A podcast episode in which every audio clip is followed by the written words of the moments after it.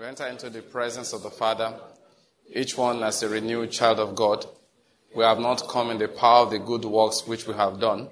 We have come only because of the grace and mercy which we have in Christ Jesus. We thank the Lord for saving us. We thank the Lord for washing us clean.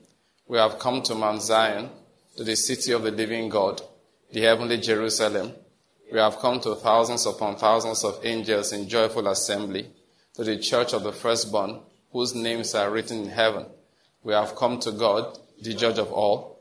We have come to the spirits of righteous made perfect. We have come to Jesus, the mediator of a new covenant, and to the sprinkled blood that speaks better things than the blood of Abel. We declare in the name of Jesus. Amen. Hallelujah. Hallelujah. Amen. Can you just greet your neighbor for me? Say, please try and wake up. What's going on? Is everything okay? Now bless the person. I bless the person. All right? You know, I'm, per- I'm perceiving a spirit of, I'm feeling sleepy. Are you feeling it? So you are trying to wake somebody up. Like Chuk is sitting down there. No matter what I say, he's going to remain on that seat. Is that not what I'm talking about? Uh-huh. Tell him to get up. Uh-huh. I never begin to preach. He can't stand up. When I start preaching, go. You give him pillow. You see so? The Lord is good. Uh-huh. The Lord is good. Say in the name of Jesus. My ears open. My ears open. In the name of Jesus. In the name of Jesus. My heart receive. My heart receive. All right, let's take our declaration of understanding. One, two, let's go. Now I declare the Lord has given me the spirit of wisdom and revelation in the knowledge of Him, and I'm being filled with the knowledge of His will in all spiritual wisdom and understanding. As a result of this, I'm walking in manner worthy of the Lord. I am pleasing Him in all respects. I'm bearing fruit in every good work, and I'm increasing in the knowledge of God. Now again, I incline my ears to His word. The word is entering my heart. It is giving me light and direction. It is healing me in every area, and it's making me more and more like the Lord Jesus. In the name of Jesus Christ. Amen. Uh, let's take our seats. The Lord is good. All right. I think we are beginning to come to the end of the series, Faith Based. I'm not saying we're ending today. I say at least now begin to see that the end is in kind of sight. You understand? Yeah. Um, and today should be the 20th, I think, that series. I think it's 20. Okay. All right. The Lord is good. Uh, let's take a portion of the scriptures today to, and as our text, because it's a teaching series we have been on. It's a series of um, teachings on the fundamental principles of prayer. I will read two of them again. Oh, no, I'll read the third one. Let's first just remind ourselves of what we read last time from the book of Joshua. Joshua chapter 1. God told Joshua, Be strong and courageous, for you shall give these people possession of the land which I swore to their fathers to give them. But you require strength and courage. That's in verse 7. What is that strength and courage to be primarily concerning? Is to be careful to do according to all the law which Moses commanded you. You need strength and courage not to turn from it to the right or to the left. Life will continually put before you temptations and trials to make you turn to the left or the right. But you need strength and courage not to do any of the above. All right? That is turning to the left or the right. So you say, what are you supposed to do? This book of the law shall not depart from your mouth. Now I'm reading verse 8. This book of the law shall not depart from your mouth, but you shall meditate on it day and night, so that you may be careful to do according to all that is written in it. For then you will make your way prosperous, and then you will have success. Let's be reminded of the meaning of the word meditate. It's, the word is actually in that context, in that verse 8. The meaning is there. In fact, they teach that to children who are learning English language, how to derive meaning from the sentence, from the context. You may not know the word. I think it's one of the things I've seen it in their, in their English um, lesson before, seen in their note. You may not know the word, But then you read the context in which it is used, you get the meaning. And then even though you are not taught that, you learn that in life. Now, if you don't have too many preconceived ideas concerning certain words, you can easily derive the real meaning. Like here now, he said, This book of the law shall not depart from your mouth, but you shall meditate therein. So it's a contrast. It shall not depart from your mouth. What's the next line? Answer like you are here with me now. It's clear it's a contrast. Departing from your mouth, the opposite is meditate. So when I tell you the meaning of the word meditate, you see it is clear from the context. The literal is mutter to yourself. So that's why he said, This book of the law shall not depart from your mouth, but you shall mutter to yourself on it day and night. So meditation does not mean to think, it means to mutter. If it was to think, we would have said, This book of the law shall not depart from your heart and your mind. But you shall meditate, think on it day and night. He did not say so. What he said is that it shall not depart from where? Your mouth, but you shall meditate, because the word meditate does not mean to think, it means to mutter. Alright? It means the word is on your mouth. With God, the mouth is very important. The mouth is very important. He placed the mouth there to control your whole body. The mouth was put there to control your, funny enough, your thoughts and your actions. Now, out of the abundance of the heart, the mouth speaks. Yeah, we'll look at that. So we think the mouth is just a, a, a, a, an, a, a what do you call it? An outlet, an overflow valve. That is one of the functions of the mouth. But the main function of the mouth is to give direction. That's why be careful in, the house. Don't threaten what you should not do. Do you get my point? What you know you shouldn't do, don't threaten it.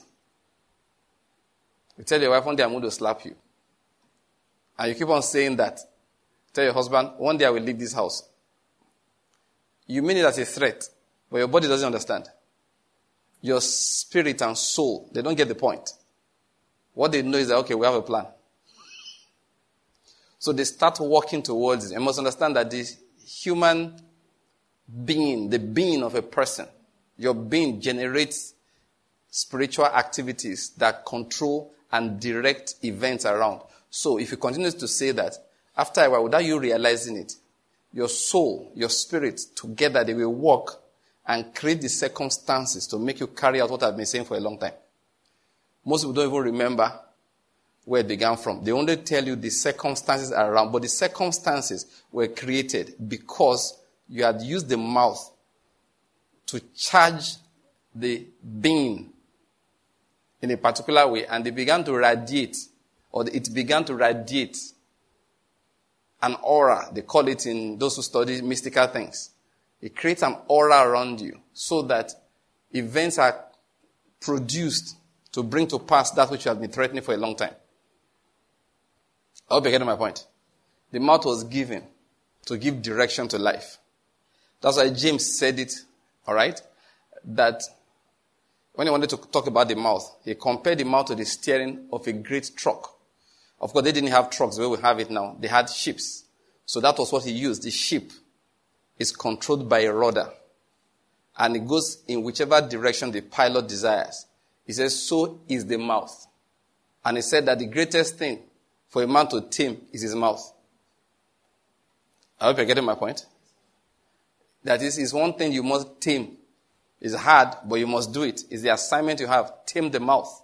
If you can control the mouth, you control the direction of your life. I hope you're getting my point. And Satan, who understands a lot of spiritual things, that's where, when he wants to tempt, please, I talk about Satan once in a while. Oh, no, not once in a while, a lot. Uh, because I don't talk about witches, you know. I'm talking about Satan more like it. because he's at work all the time. So you have to be, I don't want to be unaware of his schemes, the devices, the method that he uses. So what he wants all the time is to have you use your mouth wrongly. Persuade you to say things that are in disagreement with the word of God, sometimes in secret. Just, just between the two of us. It doesn't matter. Once you say it, you have said it. I hope you're getting my point. The mouth is very, very, very important to God. He placed it there to give your life direction. And that's why I tell people that listen, speak according to what is written. He said to the law and to the testimony, if they do not speak according to these words, because they have no light in them, the light is not shining upon them. That is the assignment we have as believers is to speak according, not according to your desires or according to your feelings. You speak according to that which is written. The reason is because that is what your life is supposed to conform with. The plan of God is that that is which he said concerning Jesus will also take place in your life. Said, The word became flesh and dwelt amongst us. In the same manner, you are supposed to become eventually the word becoming flesh, dwelling amongst man. That's mankind. Alright? You are to be the word. So you speak according to that which is written, not according to that which you feel the issue of feeling, like they say, is overrated. People overrate feelings like crazy. I saw a joke the other day. One man said, I was born a man, but now I identify as a woman. The other person said, mm. Say, who are you to judge? The other guy said, I identify as a judge.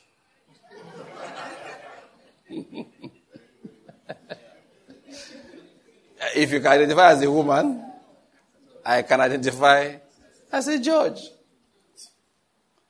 One of the craziest things this world has ever heard. Now, why doesn't, you know, I see it shocks some people. They can't just wrap their heads around it. I can because I saw it in the Bible. He said God gives them over to a depraved mind. God gives them over to a delusion. God can make you believe that which is silly and stupid. Otherwise, how will a world, that is when I say world now, adults, educated human beings settle down and prime ministers, heads of states, you ask them what's a woman, and they don't know. And they say it depends. It depends on the context. Depend, you know, what I'm trying to say that feeling started dictating who's a woman and who's not a woman. So if I feel like a woman, I'm a woman. And you cannot question me because you are not yet identifying as a judge. yeah. Because people decide that they are going to use their feelings to dictate things. Some people are said to be gender fluid. What do you mean by gender fluid? If they turn like this, they are female. If they turn like this, they are male. If they lie on the side, they are nothing. Yeah. BBC did a documentary, a teaching video, so not documentary, for your children. And explain that there are over a hundred genders. And that video was targeted at five, six, seven year olds less than 10. BBC. BBC. They come to schools and teach children that they don't know what they are, whether they are male or female. They should grow up and discover, depending on how they feel. It's a feeling thing I'm talking about. So, of course, children feel like many things, depending on. You know, you feel. That one of my sons then used to do one funny thing. It took me a while to realize what was wrong with this guy. He walked around the house. There was always something on his waist. Sometimes his slippers. There's one slipper, one side, one half pair. Stuck it inside, stick it inside his uh, belt. Then, and you call him, you call, maybe as soon as you call him, he puts on his belt and sticks a ruler inside there. At the point I was almost I was almost beginning to get worried until I watched TV with them. Oh, I've forgotten which one. There was one particular cartoon character that has something here. Either it's his gun, you know, this guy, or a sword here. So the guy always went around, you know, with a sword here. So my guy, which, which was that? Okay, was it some? Yeah, I think it was Samurai Jack. So the guy was feeling like Samurai Jack. So when they say, "What's your gender?" Jack. You know, it took me a while to realize that, oh, that's what's this guy's problem. Because Samurai Jack used to fight, was he a coup? Yes. Always fight, living to fight another day. So the guy always went around with his, I said, oh, my son is feeling like a samurai. So what's your gender? Jack. Why? That's how he feels. And BBC said it's okay. He said, Pastor, you're just being ridiculous. No. They recognize that some people feel like they are part of the stars and it's a gender. They call it the astro gender. BBC did a documentary to teach children they can have an astro gender. Yes, sir. Uh, no, the madness has reached its height.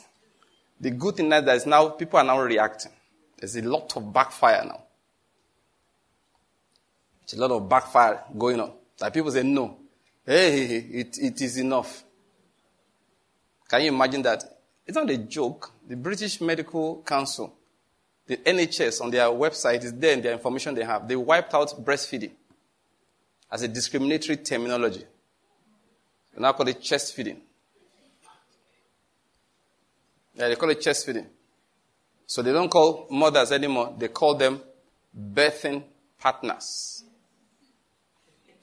Yeah. Like my wife and I go to the clinic, say, who's going to have the baby? Which one of the two of you? And she's the birthing partner. Yeah, she's the one that will birth the baby. Because they don't know who's the husband, who's the, who's the wife. They really don't know. So they just look. You can't even judge. hey, one day, this was, I think was it. Yeah, it was the last time I traveled. So I, I, was rolling with my friend. So, so I had arranged an Uber to pick us from the airport to where we were going. By the time we came down, I asked him, Oh boy, was that a man or a woman that drove us? Till that lady, sorry, till that person left, I could not decide whether I was driven by a man or by a woman. The Uber driver picked us from the airport, drove us a great distance to where we were going. Finally, we came down, you know, I knew I was not in Nigeria, so before I go and do things that will land me in deportation or, you know, or jail, I, I was very quiet. But I kept on looking in the mirror, looking at this fella. And by time the, by time they finally drove off, that's what they use. I could not, I had to ask, I had to ask my friend, bro, that our taxi driver, was I a man or a woman? The guy said, Ben Seniva. I have no idea too. Now, he had no idea. I just look, this world is not my home. I'm going back to Nigeria. America is not my home. I'm going back. In Nigeria, I can tell who's who. And if I don't know, I call you and say, hey, come, are you my woman? and you're not going to take offense. And you can't. If you take offense, I call the police. And the police will ask what is wrong with you. They won't ask me why am I trespassing. They say, you yourself, I make up your mind. Which one you did, bros? So the way you dread, like the guy go to say you'll be woman now. I beg, I beg. I beg. Why? Because we lay more emphasis on how people feel than on that which is written. That's the point. Let's not lay emphasis on. You see, if you start it, you don't know where to end. Like I said the other day, I saw Piers Morgan, internationally renowned, you know, talk show host. I felt sorry for him, but I felt like calling and say, Piers, you're part of the problem. Why? Because he can't understand how on earth they got to this point. How a British prime minister, or a Scottish first minister, could not answer what is a woman. America was intervening a judge to, to confirm her for the seats on the Supreme Court. And is it uh, Katanja? What's her name now? Katan, eh? Yes, Ketanji Brown Jackson. She couldn't define what a woman is. And she's going to the Supreme Court of United States. She did not know. She couldn't tell what it was a woman. So that the current British Prime Minister, you know, some people will be saying for a long time, you know they're coming to back. The current British Prime Minister, you know where he's from? I mean, I'm just, I'll get back to my message in a moment. This gist, and they hot for person body. Sometimes you can't help. You know where he's from originally? India. He's a, that's Rishi Sunak. I found out today, yesterday, that the Scottish Prime Minister is Pakistani.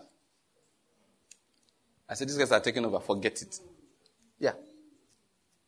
The current Scottish, what they call First Minister, the guy is Pakistani, Muslim. Yeah, that, he took office a few, about six weeks ago or so. The other woman was sacked, partly because under her watch, a male rapist, a man raped a woman. He was arrested and charged. During the trial, he said he's actually identifying as a woman. When they convicted him, he was placed in female prison.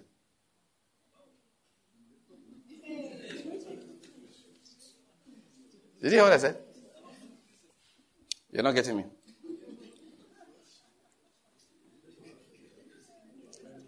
This male creature had forceful carnal knowledge of a female. Then, by sentencing time for his crime, He said, I identify as a woman. So they took him and gave him to all women that this is now your roommate. Pray you don't get raped further. Then the people said no. It's one of the reasons why they say, Prime Minister, come and go. And replaced her with a Muslim from Pakistan. You've heard me prophesy it for a long time. Oh. It's going to happen, no? And it is God, though. Oh. Ah. Let me get back to my message. Mouth. That's the emphasis. We speak according to that which is written. Feelings are overrated. You, are you getting my point? Let me quickly drop one small one. There is nothing like falling in love. It's blindness. If you fall in love, you've lost your senses partially. not joking. You cannot think rationally again. May the Lord help you. May you never fall in love. Amen. I'm telling you, if you won't say the amen, I'll say for you. All these young, young boys and young, young girls, especially. All those of you have, uh, who have um, married, you can fall into pepper soup, doesn't concern us. You're already in soup. I'm telling you. I'm telling you the truth. Feelings are overrated. People don't know. You say, if I can't fall in love, you shouldn't. It's carnal. It's fleshly. It's soulish. Using the word of the Prince. It's soulish. What am I supposed to do? You know what the Bible says you're supposed to do? He said, Because he has set his love upon me. Go and read that scripture very well. Psalm 91. Love you take and set. You don't fall. You will clear your eye. If your brethren say, Look, love this woman. And you say, Is that so? You ask questions. You will check if out a few things. If you are convinced, you wake up in the morning, carry your love, and set it. What I've told you is revelation. Write it down. Operate by it. You will see the results. Those who don't understand what I'm saying, after they've married for three years, four years, they say, I don't feel the love anymore. God said, You decrease. Who said you should feel the love? You have screwed the love into position. You have hammered it into place. You have tightened it. You have sworn it. You have signed it. Feeling is overrated. My friend, go and love your wife as Christ loved the church. Do you think Christ Jesus was feeling in love with you? You were a very useless human when he was dying for you on the cross. True. Just love is like that. It's a decision. You carry it, you set it. The other day I was watching a movie. And I, I said, Father God, my wife and I, the whole family actually, watched a bit of it. I said, Lord, I thank you. My name is not Hosea. Is it not Hosea? As when, go and read Hosea, you know what they call love. That's the only love I've seen that's got unconditional. Even God was, well, he was doing that, but he's God. He can do all things. Come telling me to be doing things that only God can do. Hosea's wife got up, followed another man. Why married to Hosea? And then she annoyed the man. The man had that discipline and sold into slavery. And when they were selling, I would go buy $500. I forgot the amount of money. Let's use Naira self. Maybe 10,000 for a slave, 100,000. Hosea came and said 250K. Outbidded everybody and collected the, let me not abuse the girl. Now somebody wife. Collected the woman and carried her home. And I look and say, Father God, thank you. Each one has grace according to the measure, the measure of the gift of Christ. Says, I don't have this gift. I don't have this grace. Where you go and do movie on Hosea's wife now? This is Vine Nation. The Lord is good. That's when I saw that one, I just said, Kai, this is not love. Even I had to I had to respect. I just look at Hosea. I salute. 21 gun salute. Hosea, they were pass. Because there's no, I've not seen such love. No, not in Nigeria. All these men looking at me. They will never, tr- don't go near them. They, they are the ones that will sell you into slavery. They, they are not buying. oh, the Lord is good. I'm talking about love. Love is, is a decision. It's not a feeling. I hope I get my point. And once you have made the decision, you have made it. And it's not a feeling, it's an action or set of actions. After the decision has been made, actions are now taken.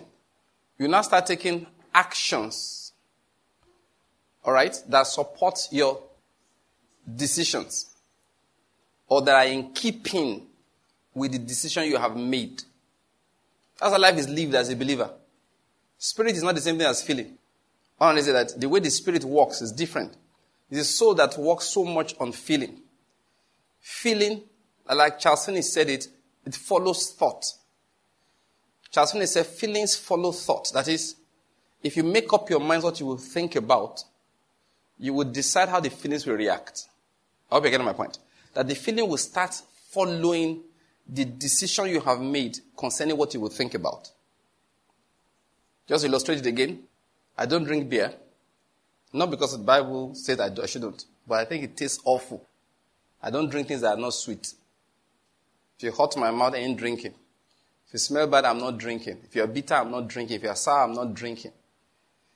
There's one man that makes very nice yogurt. They said that the real yogurt is sour. When I collect it, I pour half a container of sugar into it. I mix it before I start eating it. She said, Ah, you are taking sweet yogurt. Said, What's wrong with it? Do I look like a glutton for punishment? Just wake up in the morning, make yourself sad. When I'm sick, I'll take medicine. This is not medicine. I'm not sick right now. What's your problem? You don't have a pleasant taste in swallowing you. Get it clear. That's how I am. Anything you have to explain to me, I'm not eating. Ask my wife. We'll go to places and my wife wants to eat the ones that she doesn't know. I don't experiment with my stomach. my stomach is not a laboratory, I'm telling you. I have traveled great distances to eat jollof rice. My wife said, This is boring. Ah, okay. I am not going to experiment. If I can't do, for, as long as I put in my mouth, it doesn't taste nice, eh, eh, leave it. That's the way I am. I don't believe in punishing myself. Now, back to the main reason why I said it. So I never understood why people drank beer or stout for years until I asked one of my colleagues. I was just saying as I'm gisting with you now. He laughed. He said, These are learned tastes. He said, There is a season in life you're supposed to learn them. You didn't learn it. The time has passed. I said, Finally, you have answered this question for me. One of the worst things you can do in life is be a smoker. Cigarette smoking is useless from the beginning to the end. The first time you puff it is bad. The next time you puff it is bad. Ten years later, after smoking regularly, is worse than ever before. But after a while, you can't help but smoke it. Why? You've trained yourself to enjoy it. When you, you drag it like this, ah, so you are being filled with the Spirit. And some of us are looking at you like, like, what's up with you? Why? We did not condition ourselves. I hope you're getting my point. Yes. So you have a responsibility in life to condition yourself. So what the Spirit of God does is to tell us what to take on actively by our decisions. That's what I was talking about love. Read my book. Shall I say yes? I, so those of you are not married. Arranged marriage is the will of God. Oh. Very important. God bless this, Mama Gio. Arranged marriage is good. Not forced marriage. That's a forced marriage. Arranged. Maybe you have been single for a long time. Your friend just comes and say, come. It can be a man, can be a woman. In fact, it has to be both. Anyways, it's an arrangement. Just say, okay, Angela, Salfa, as a brother would think you should marry. What do people mean? Wait. He loves the Lord, though. And they tell you a number of things. So let's, you meet him tomorrow. And they have also told him, what's Angela's husband's name? Do, do, do you have a name for Angela here? Okay, it's in Nemeka? All right, fine. It's, it's okay. So it's okay, oh, Nemeka. You should come and marry Angela. He said, what? He said, look, look. And they tell you all good, good things. Don't be like, ah, it's movie that says it doesn't happen. In real life, it's the will of God. Especially, okay, let me not go there. Some people, I will get stuck there now. Look, go and see Angela. If you see her you like her, marry her. You pray. I'm not saying you don't pray. But don't think that, uh, you know, I, you know I, I need to have this feeling. Hey, that's satanic. Satan that wants to confuse you with feeling. If Angela loves the Lord, just ask them. A woman who fears the Lord, she shall be praised. Does she fear the Lord? They say yes. Just tell them, say, okay, I'll meet her at, in church during the wedding. I don't have to see her ahead of time. Don't worry.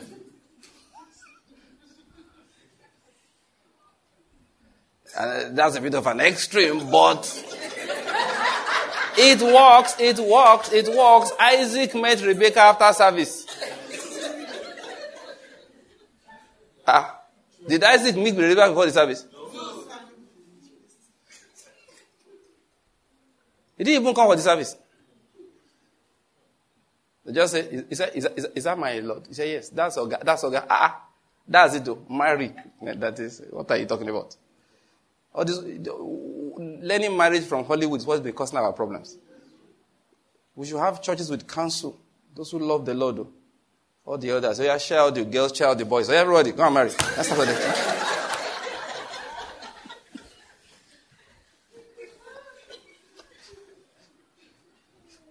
The Lord is good. I'm not kidding. Do you know Martin Luther? You know how he got his wife? The Martin Luther, you know, the Reformation Martin Luther. Do you know how he got his wife? They didn't know what to do with the girl. They did not know what to do with the girl. This girl gave them headache. They said, what do we do with this former reverend sister? She was a reverend sister. He said, ah, but I cannot get wife. They said no. So just say, okay, eh, please, there's no, there's nothing we do with this girl. So, and because you know, the society that time, they couldn't keep her there. They had, there were girls that were dropped, dropped in a convent somewhere. So the whole society was changing all of that. So they moved all of them out. They moved them to a home. The way the laws are, you can't keep single girls here. They say, okay, brother, this, you marry this one. That's it, she's gone. That's what they do, do, do. Finally, it remained one notorious, that girl was a troublemaker. The guys looked at each other and said, What do we do? They now remember that Martin Luther, you know, he was a priest. He said, ah, Martin Luther never married now. So they just come and say, eh, okay, this is your own. That's it. All. That was how Martin Luther married. I'm, now, what I've told you, it's not a joke. You may be laughing, but it's exactly what happened. Gave Martin Luther a wife. And then, the story I read, she was the, she was the bedrock of his ministry. She was such a hard bitch. She didn't take nonsense. Matilda will be preaching morning, afternoon, and night. She's looking at everybody. Free preaching. People are not serious. Everybody bring money.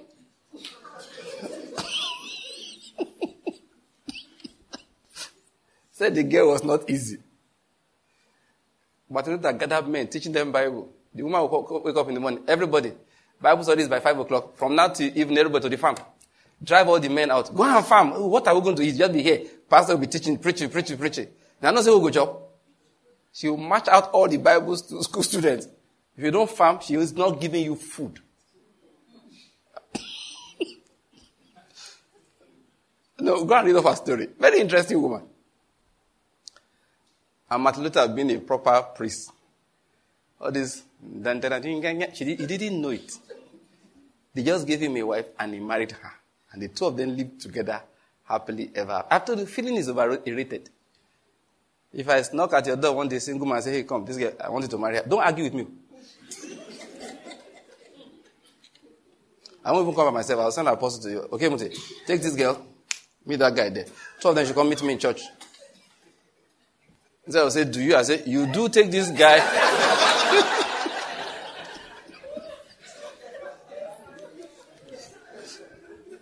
I, I know more than you. What's your problem? I've seen into the realm of the spirit.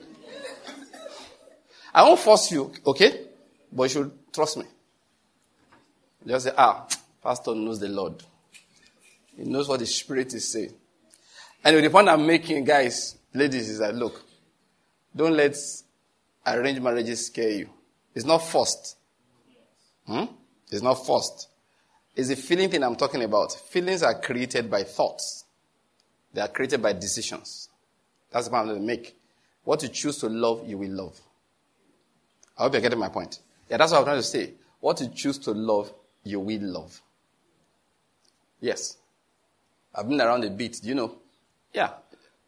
You go to some countries, you know, go around the world, go to different places, cities, even in Nigeria. Beautiful places. But usually when I'm done, I'm just in a hurry to go home. I don't know why. I've just set my love in my house. Some say they can travel for six weeks, five weeks, eh, sorry, six months. No go see their wife and not see a no. I don't mind. How can you live and not see a no? Even if you just come one day, stay overnight, then go back. It's just that's how that's how my feeling is. Been to beautiful places, I'm looking at them like this. I'm just thinking, when am I going home? And you're like, this is your Enugu where you don't want to live. Say, what is there? I don't know too. But I've chosen, do you get my point? To love. That's how it is. You can choose to love Jerusalem. The Bible talked about that. You set your love of Jerusalem. Now, I'm not talking about the one in the Middle East. I'm talking about Church of Christ and all of that. Okay? So please bear that in mind. We're just talking about how life is controlled. Now, we may have laughed a bit. I, need to summarize that. Some may think I was joking. I wasn't joking when I said your friends, your relatives, your brethren can arrange for you. That was not supposed to be a joke. For example, now our pastor is very funny. Eh, eh. We may be laughing, no? I mean what I said. It's a joke when I tell you that meet me in church. I will just join you to somebody you have never met. I will do that only once or twice in this life, but generally, we won't do that. I hope you're getting my point. But you get my idea. Uh, this uh, Cinderella story mm, is not necessary. All right? If you, if you make up your mind to love somebody, God will give you the grace to love the individual. I hope you're getting my point. Uh-huh. Because, uh, you know, I, was talking about the, uh, Hosea. And that grace quite, quite great. Amen? so back to what I was saying. So what is meditation? You know, that's we began all of this from. That you speak according to what is what? Written. Not according to how we feel. That feeling is overrated. Feeling is supposed to follow our decisions. Feeling is supposed to follow what we fill our hearts with. Feeling will follow how we use our tongues. And what God did was to give us a tongue with which He do two things, all right? Well, amongst the other things it does, communicate and all of that. But when it comes to spirituality, there are two main things the tongue does. That is the speaking of words. In Christianity, well, Pentecostal teaching, faith over the last um, few decades, we use the word confession a lot. And what we mean is to be speaking the word of God all the time. Now, there are two sides to that. I said it last time. You can either be prophesying or you are what? Meditating. We are looking at meditation today. We've talked about prophecy. Meditation is a crucial habit that Christians must form. Let me say that one more time. Meditation is a vital habit that Christians must form. It must become a habit. It must become a habit. I stumbled into a teaching video, psychology, actually recently. I didn't think about that. I will watch the video again before uh, coming today. They talked about the importance, I think it was a TED talk. It was a TED talk. All right. It was a psychologist talking. They're talking about the importance of talking to yourself. I, I hope you're getting my point. Now, let me give you a practical thing that happened to me over the last few years.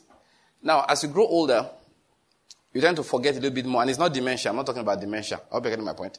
You know why? You have more things. There have been times I pick my phone. I want to. I, I, I, I didn't remember I dialed the person. Then another person will not answer. Hello? Who's that? I'm the one asking who's that. I dialed though. And I say, uh, okay. I say, oh, sorry, Israel, it's you. Uh, sorry, why did I call you again? And just out of respect, he's not telling me, are you okay? Because I'm like, you called me, asking me why you called me. But of course, I really mean it. He said, what happened? You have a problem with memories? No. He says, I picked the phone. All right. I was doing something on the computer. While doing it, you know, it takes a few seconds before the phone begins to connect. All right.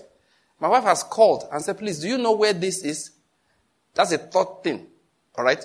And as she's calling, somebody drives past and blows a horn. And I'm thinking, am I expecting somebody? All of that while, the network is connecting. And then because my phone has a, of course, many phones have that, it gives you a, a, a pulse when your call is picked. So phone is in my hand. Suddenly I feel that pulse. And I, wait, I dial somebody. So I put in my head, hello? So at that point, you know, I'm tracking four things at a time. So I answered the person who I called. I said, sorry, why did I call you again? Nothing's wrong with my brain. I'm not forgetting things unusually.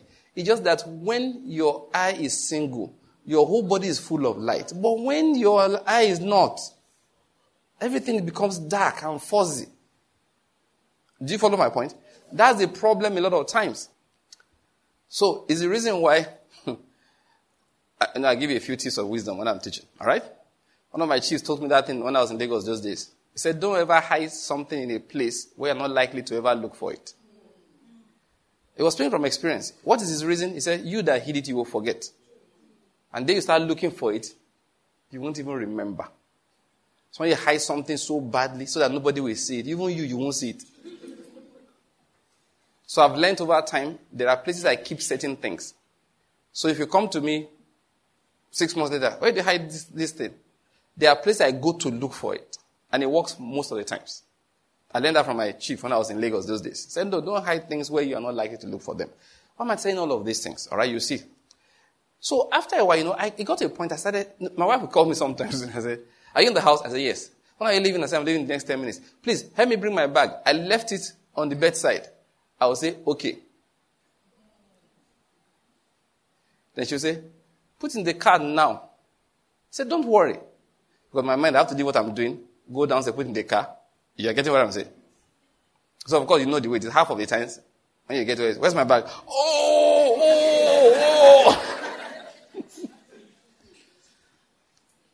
Why am I saying of these things? If I, a few months ago, maybe a year, not over two years, God you finally gave me the wisdom. And it works well. What is it? Anytime something like that comes up, I tell myself, try it. It works. My, my wife says, bring my bag for me. And I don't take it immediately. I'll just tell myself, I'm walking. My wife said, bring the black bag. She kept it on the bedside. Don't forget it when you are leaving. I say it and control what I'm doing. That cuts down drastically the amount of times I forget. I, I do that routinely now. Maybe I'm supposed to take this thing and put, keep it somewhere. All right? And I want to hide it. Okay, it's my tab. I just put it here. As I'm putting there, I say, I put the tab under the magazine on top of the pulpit in Kingdom Word Office. I just say to myself once or twice. The day I start looking for it, it just plays back. That's what David may say, my rein doth instruct me in the night seasons. It just speaks back to you. Try it, it works. Just try it, it works. So this is the one I want to put some, in fact, I do that a lot. Somebody maybe like I want to hide the key, the key for somebody. All right. As I'm putting the key there, I just say, the key is, as we enter the office, is behind the first stool. I just say it to myself. Why? I may forget to tell that person. You want to say, where's the key? You think just place back. The key is behind the first stool as soon as you enter the office. I'm talking about the power of the tongue. I use it these days to remind myself of things. If I have things to do, I just tell myself, you're supposed to do four things this morning. Don't forget any one of them. I, I, I, it's like an instruction. I mutter it to myself a few times. Right? You're supposed to take this bag. You're supposed to put this one. You're supposed to call this person. Do this one. I just say it.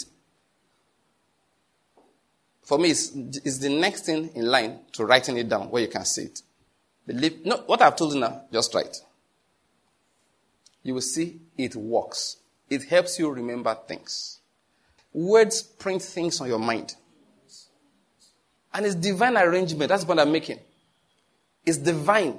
It's divine. It's the way God made us. And so when He's giving instructions to people, He tells them, make a habit of speaking the word to yourself.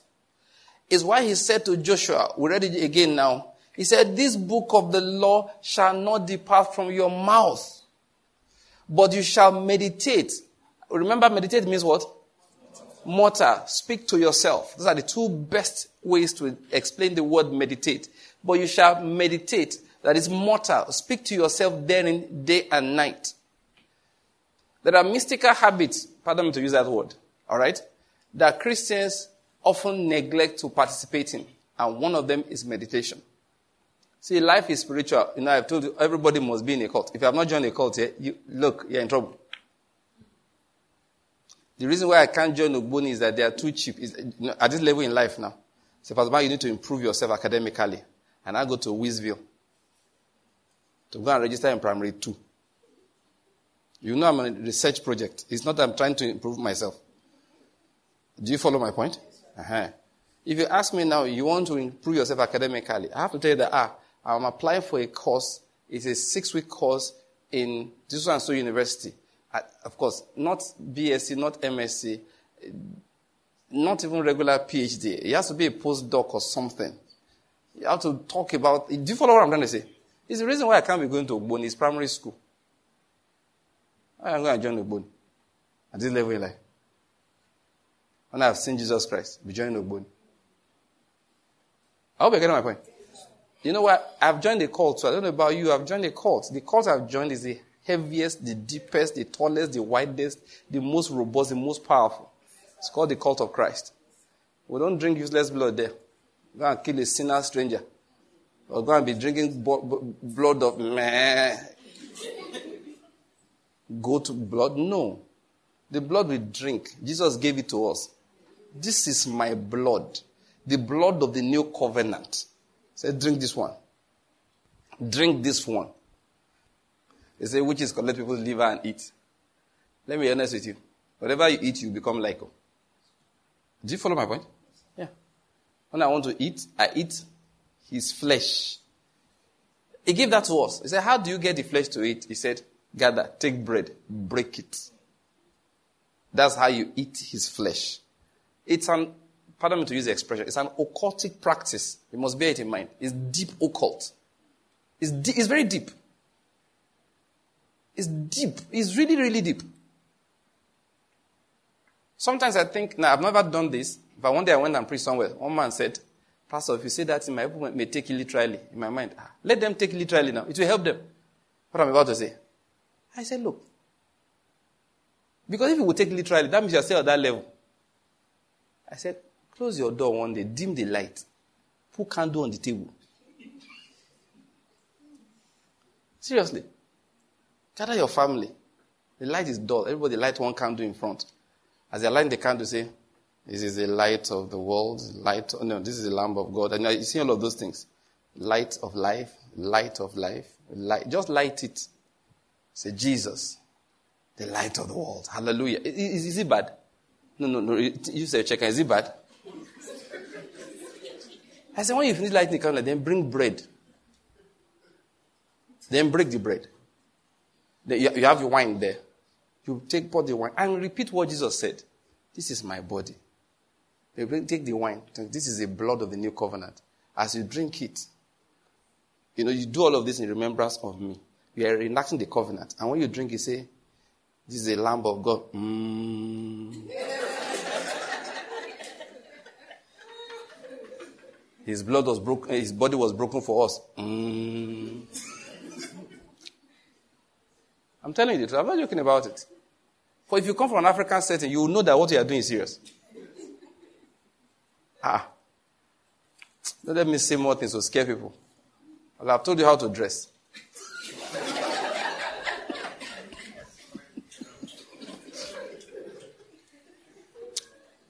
I'm telling you.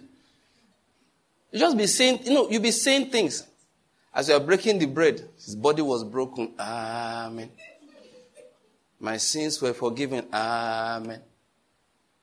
My sicknesses are taken away. Amen. Children will say Amen one after the other. I'm telling when you finish, all of you will be filled with the Spirit. By this blood, we declare that our lives belong to Him. Amen. Hallelujah. Thank you.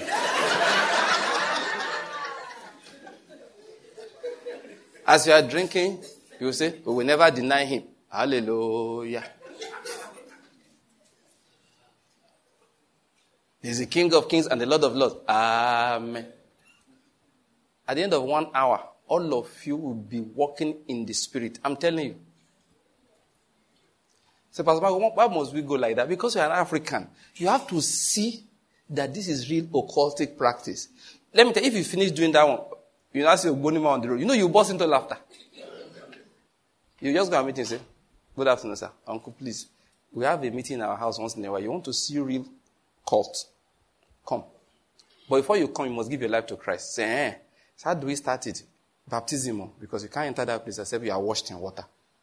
Say, well, we have one big pool at the back of our church. Come. Say after me, Jesus is Lord. Forgive me of my sins. Eh, we'll baptize you. Ah, when the Ogboni man comes there, he too will see power. Before you know something, there's breakthrough all the shrines in town. But people think that the Ogboni has, has power, our own. God is just keeping us from the Ogboni man. We are the problem. The Ogboni man needs protection from us. I don't know whether you're getting my point. We are the troublemakers. I pray we get it. They should be praying, having vigil, because we have come. You see, when I see movies, videos, that they make it look as if Satan is coming, Christians begin to pray. Thing annoys me. So why do you make it look like we are the we are the weak ones? God needs to defend us against strong enemies. No. We are the problem. We are the, do you understand? We are the, te- we are the terror of the society. They need protection from us. Remember once, they said there was an outbreak of meningitis. Everybody go and take vaccine, vaccine, vaccine. Go, it's very terrible. I was, not, see, I believe in vaccine. All right? I'm not saying anything. I'm not one of those people that say, I don't take COVID vaccine. If you take COVID vaccine, something bad will happen to you. Most of those things nonsense. If you want to take COVID vaccine, it, it turns out it doesn't work very well, but it has some effect. Okay, fine. All right? So, but all that lies they are telling you is not true. Okay? I believe in vaccines. But that day, I refused to take. For only one reason. I was offended. Why was I offended? The man who came to tell us was my consultant at that time when I was in Lagos. He came with a panicking voice. Ah! This one is deadly. Who? Before it catches you like this, you're dead. Within two days, it multiplies fast. So everybody, stop what they're doing. Stop what they're doing. Stop what they're doing. He made us stop work. Everybody. To, uh, to um, accident and emergency. They are giving that to staff free now. Go, go, go, go, go, go, go, go. So everybody left. They carry their van. Started going for bank. I said, I'm not going. I went and sat down. Maybe by force. They said, why? I said, it's an insult. I said, I will hear the noise of meningitis. I will run like this. I said to them, I said, meningitis, you hear my name and run. I refuse to take it. No, I'm sorry. I refuse. Is the kind of person I used to be those days. Eh? I just refuse. I said, I'm not taking.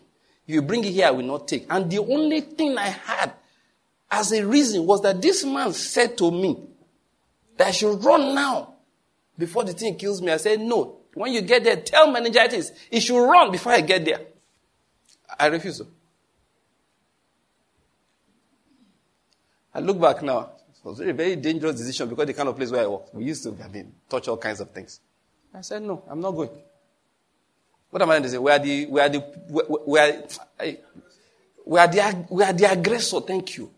We are the one pursuing the devil. The devil is not pursuing us. You know, the devil now came. The devil now said, I will not make progress. I said, devil, I say to you, you will not make progress. If you say any Babalawo, just say, Pastor Bank say you won't make progress. say Bank say you won't do well. That's why I've told you before, I'm not afraid of Islamic agenda. I have said in this nation, the agenda of Christ will stand. Amen. Oh, how did I get into that?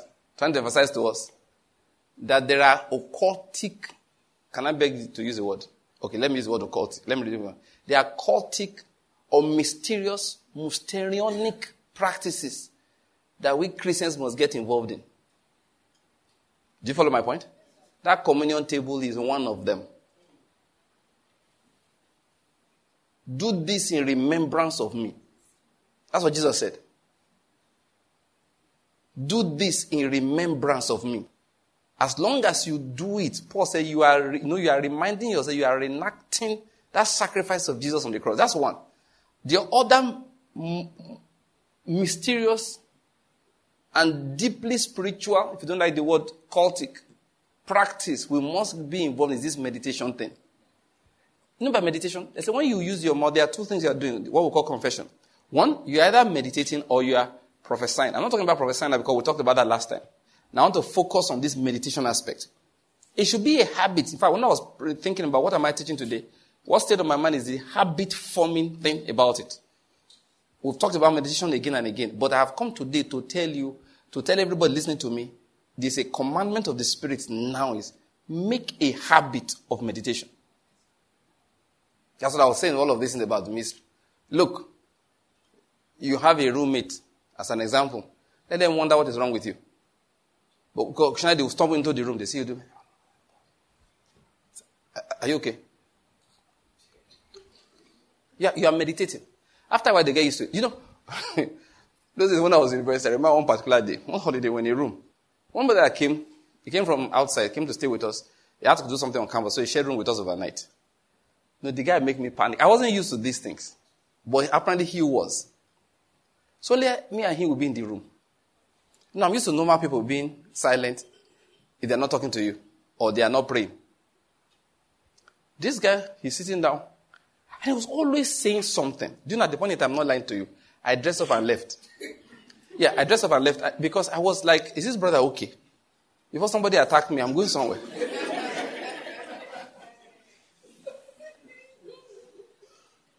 I can see one very tall, dark brother like this. I was quite tall. I was young that time. I was like, ah. No, the guy wants to wear his shoe. Wearing his shoe, he's talking. He's removing his shirt, he's talking. He's going to have a bath, he's talking. He's come back from where he's having his bath, he's talking. At the point, the guy gave me the creeps, like they say. I dressed up and left. But later I said, Kai, this man was really, really spiritual. I was the one that was confused. What things he was saying, he was always confessing the scriptures, always talking the word of God to himself. And that time he had challenges. That's why he actually came to school to sort, sort some things out. He, every word from his mouth was a word of victory. He wouldn't keep quiet. That was why I left the room. He didn't know how to keep quiet. He's wearing his shoes, he's saying something. He's declaring that ah, the Lord has made me the head and not the tail. I'm seated in heavenly places, far above principalities and powers. You see, it's almost as if he's fighting. Fighting on sin forces, driving evil back. He who don't keep quiet, but because I wasn't used to it, he gave me the creeps, I left. But now I realized that he was a spiritual man. Like I told you, you need to scare your roommate. Not deliberately, but I told you the word of I brought today is a habit thing. The Lord demands. He said, This book of the law shall not depart from where? Your mouth. But thou shalt meditate therein once in a while. Okay, during the day. When? Day and night. You know what it means? You wake up during the night. You're pressed, you want to go to the bathroom to go and ease yourself. First thing you say, I thank the Lord. He makes all grace work towards me. I have all sufficient in all things. I abound. You just say it. You just say, you just say it. All things are working together for my good in the name of Jesus. In all of this, we are more than conquerors. What can separate me from the love of Christ? Nothing. Nothing. Not death, not hell, not prosperity, not economic challenges. Nothing can separate me from the love of Christ. Before I was born, he knew me. Before I was formed in my mother's way, he consecrated me for a particular purpose. He, he had uh, ordained me as a prophet to the nations. Whatever he says I will go, I will go. Whatever he says I should do, I will do. Whatever he says I should say, I will say. I will not be afraid of any man. He has made my head strong. My foe is stronger than their own. I will not be afraid of them. They will not terrify me, lest the Lord terrifies me against them. In the name of you're just talking. You're just talking. At the point in time, it becomes such a regular habit. You don't even know you're saying anything. Do you get my point? Listen, that is the instruction of the Spirit I'm bringing today. It's an instruction of the Spirit. No more closed mouth. This mouth, this mouth must walk. It must work. It must work. It must work. Medi- look, when we are praying in the house, I tell the children, yeah, one of the things we do, just okay now, we are taking, as an example, we do that in maybe Psalm 34. Right, maybe just, let me just flip over to 34, 37, any one of them I get to first. Okay.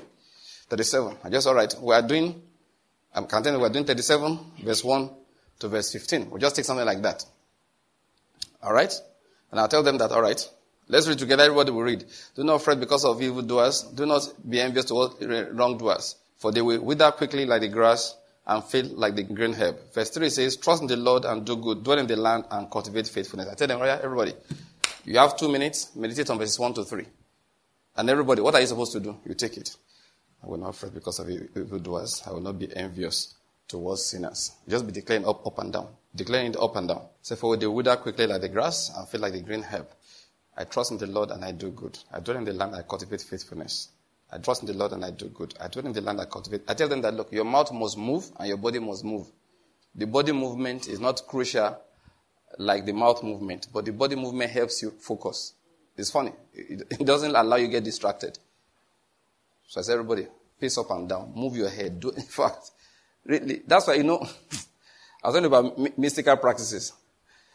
Some of these that I'm saying, I didn't learn them. I've never done mysticism. Never. Are you getting my point?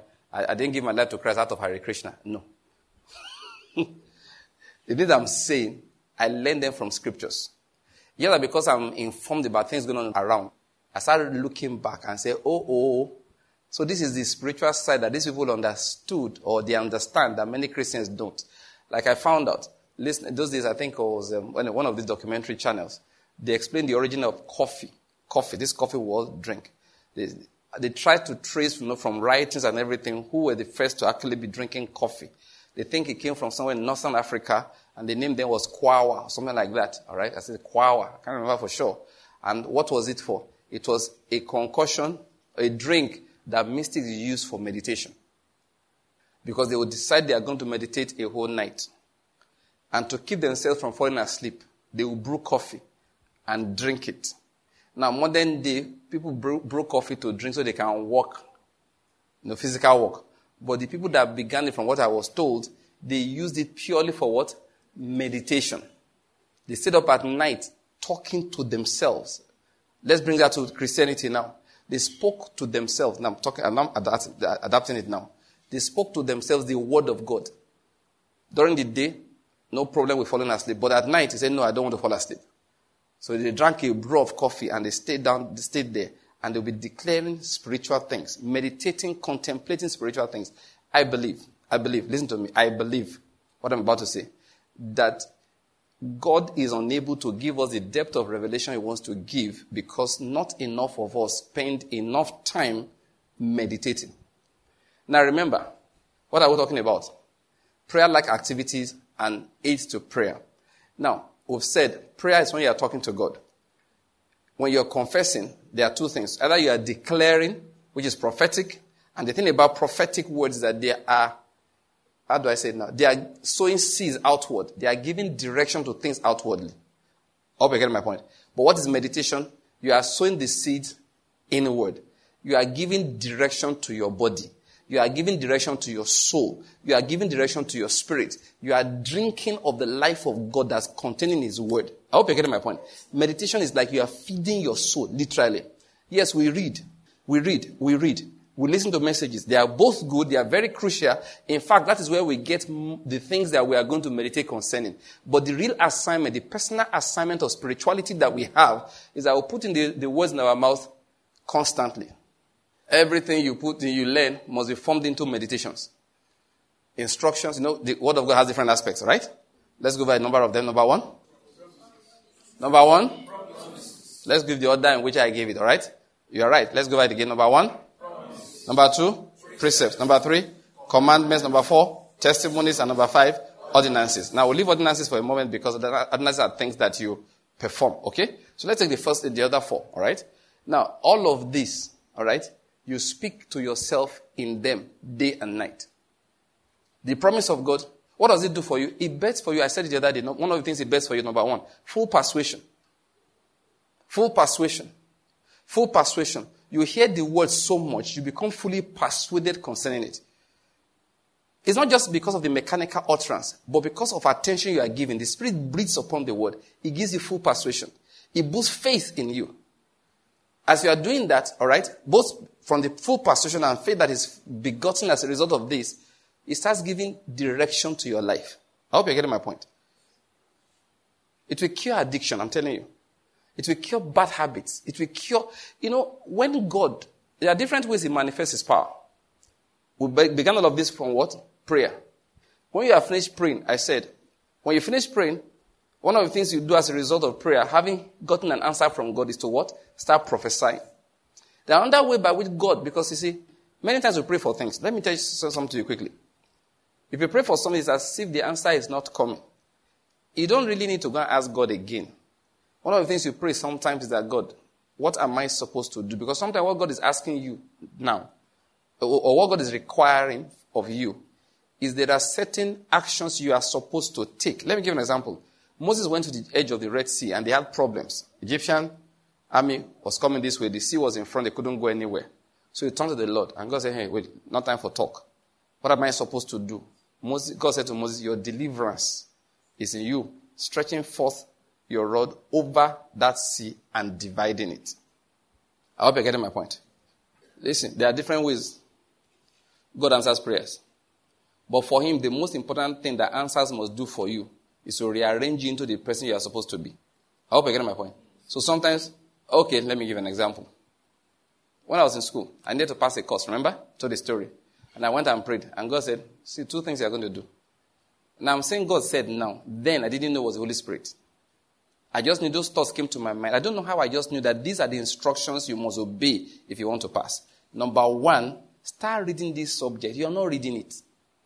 I said, okay, I should start reading it. No, because God wants you to know it. Number two, stop saying it is volatile. I used to confess all the time that that particular subject was volatile. Do you know I obeyed those two instructions? That very first night after my prayer, I began to read it. A friend of mine came to class, sat beside me, and said, This subject is very volatile. The very thing that the Spirit just told me never to say again. So I attacked him. I fired at him, cocked my spiritual gun, and told him it is not volatile. Then I turned again and said it's not volatile. Then the third time I said it is not volatile. The guy looked and said, ah, ah, like, oh boy, we fight before. He didn't know that I was fighting a spiritual battle. I hope you're getting my point. So you see, the answer to my prayer, all right, it required me to do those two things. You know, because the time was kind of short and I had put God under, I put the Lord into a corner. They had to bail me out. So he looked and said, Kai, this boy, what do I do for him? To make it easy, he just revealed to me three questions, four questions out of five. The night before the, no. One the night before the exam.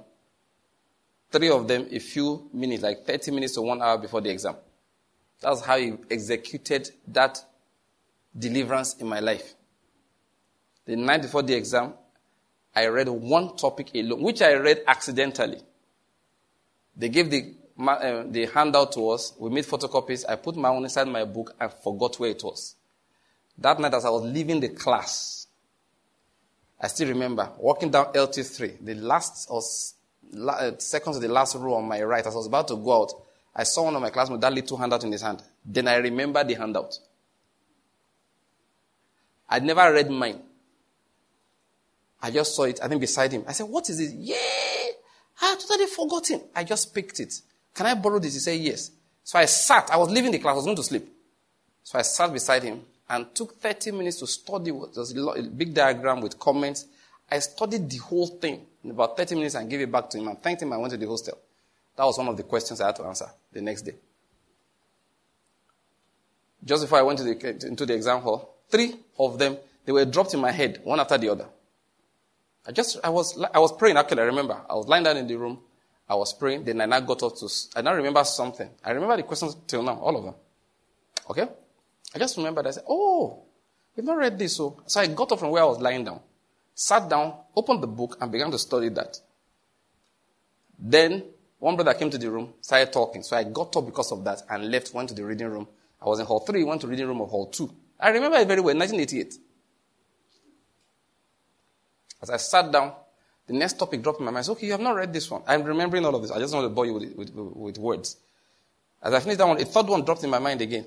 So three of them I read, couple the one I read la- night before. I went for exam. They gave us eight questions. Say answer any five.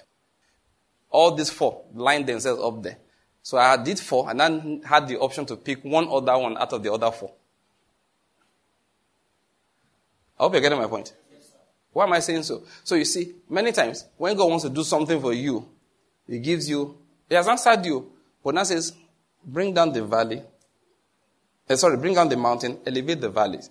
Make a smooth, you know, road for the Lord in the wilderness. Then the glory of God will be revealed.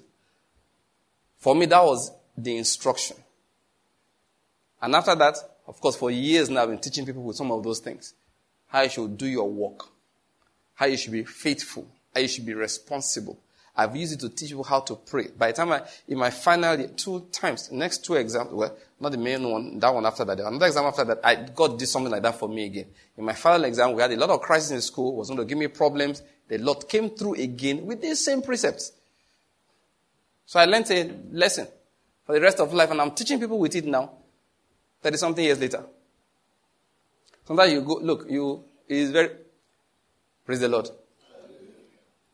You cannot have a happy marriage except God gives you a gift. Are you getting my point? Yes, it's a gift of God. It is. However, He now teaches you what? Precepts. So as He's teaching you, giving you that gift, He also teaches you precepts. Sometimes you go and pray for some God and you say, hey, wait, wait, come, sit down. Now let me just say something. Something I said earlier. See feeling. Feeling, eh? Is overrated. What did I say? Overrated. Overrated. Forget that feeling first. Do actions. What did I say? Do action. Actions. God will just teach you some actions to do.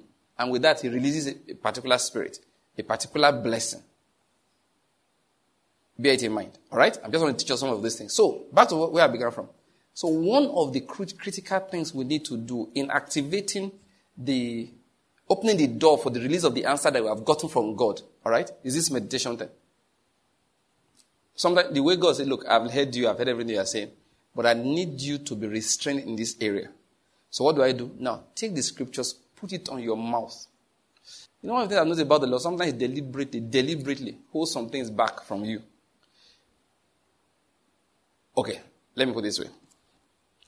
Do you remember that after Adam and Eve finished all the orukuruku in the garden, after they ate the fruit they were not supposed to eat, and then God came and they were speaking all the Spanish they were speaking, remember?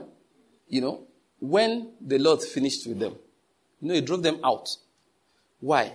He said, if I don't, they are going to stretch forth their hands and eat of what? The tree of life, and then live forever. What was he saying? They will live forever in a fallen state. You have a devil that doesn't die, roaming around, can't be redeemed. Now, bear that in mind. So, why didn't God give them the tree of life to eat? Do you want them to stay in that level? Do you get my point? Sometimes you're asking God for some things in life. To Him, that is the tree of life. So, I can't give you now. If I do, you will eat it and you will never progress beyond this level. So, what will he say? Keep praying. We'll keep working on you. This thing you are waiting for will cause you to remain focused on the things of the Spirit, and I will be able to accomplish the spiritual development. Because the moment I give you release, you are going to remain on that level almost perpetually. That's why I say to people, like I give my children, I say, listen, listen, listen, listen. I gave them curriculum book. I told one of them this morning, said, these books I have given you to read. All of you are going to take turns to teach the rest of us. I said, you must study.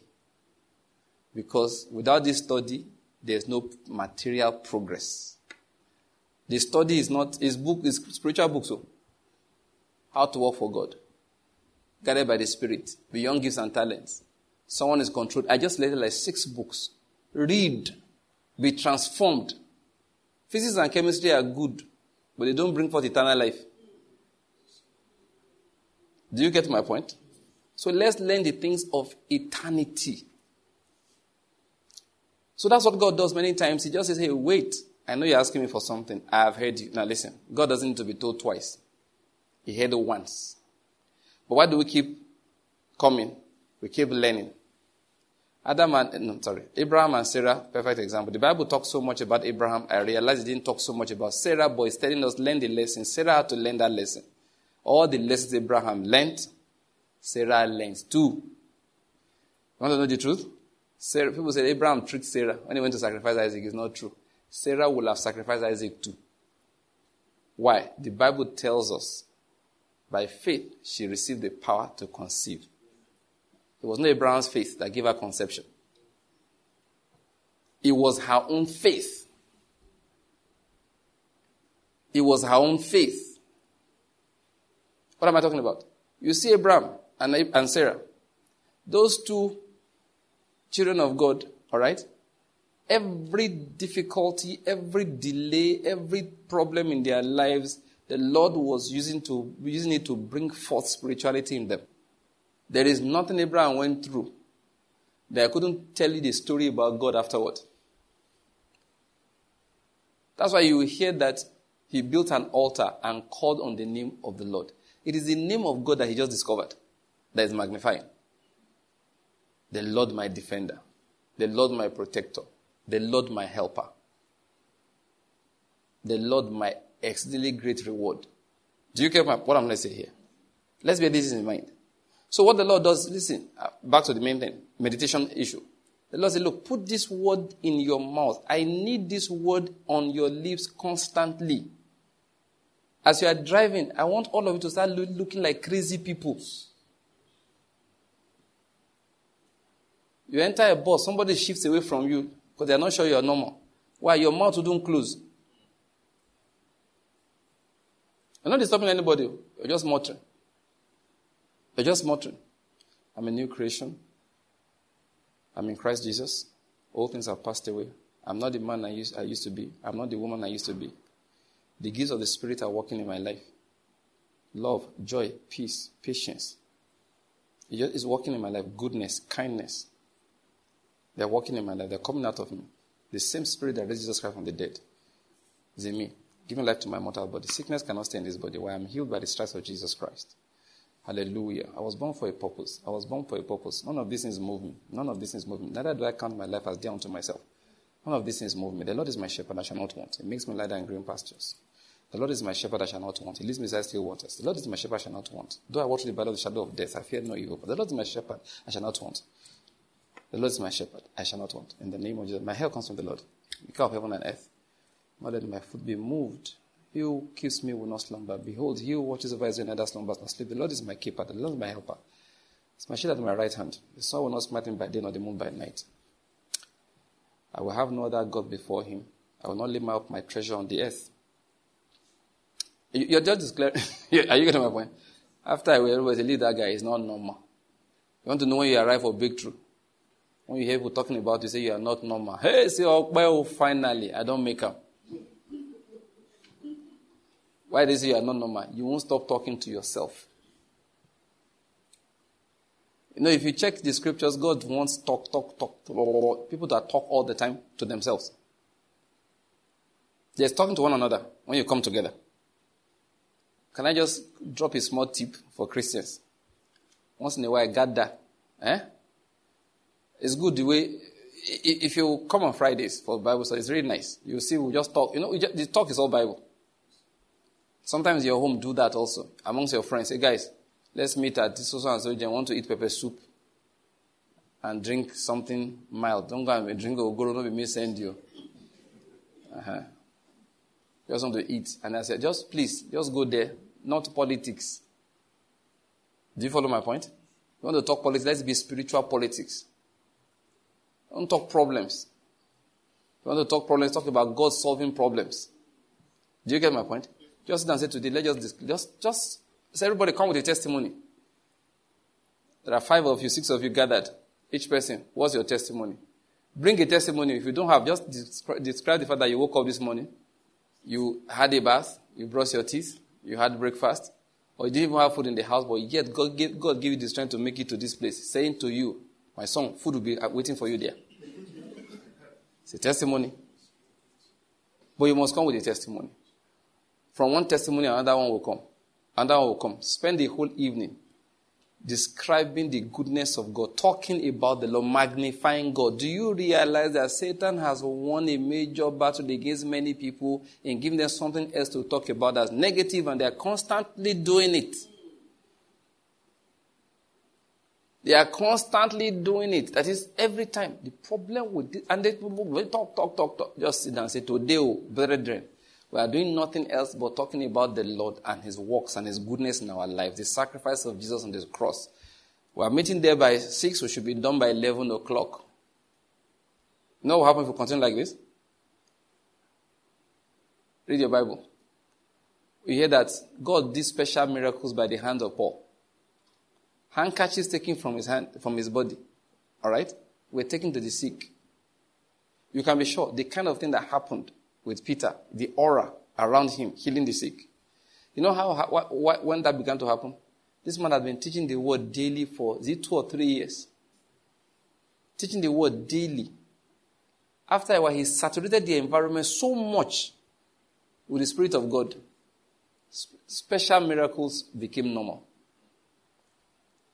I hope you're getting my point.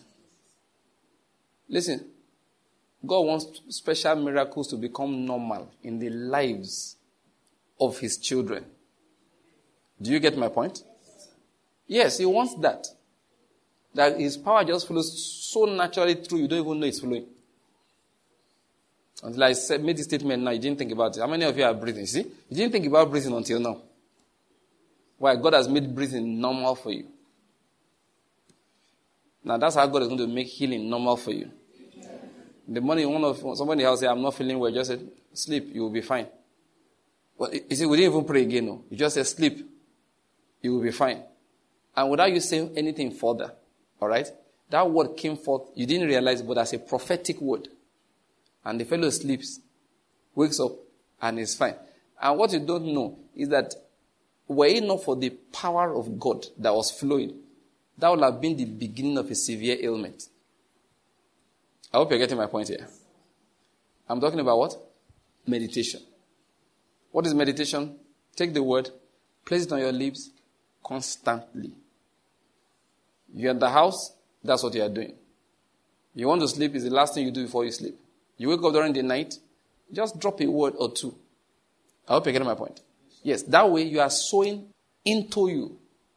Remember, different spiritual activities. One, we talked about prayer extensively. One aid to prayer is what? Agreement. Okay? But actions that will now take prayer like activities. We talked about prophesying. Prophesying is directive, it's giving commandment, giving instructions according to what God has spoken.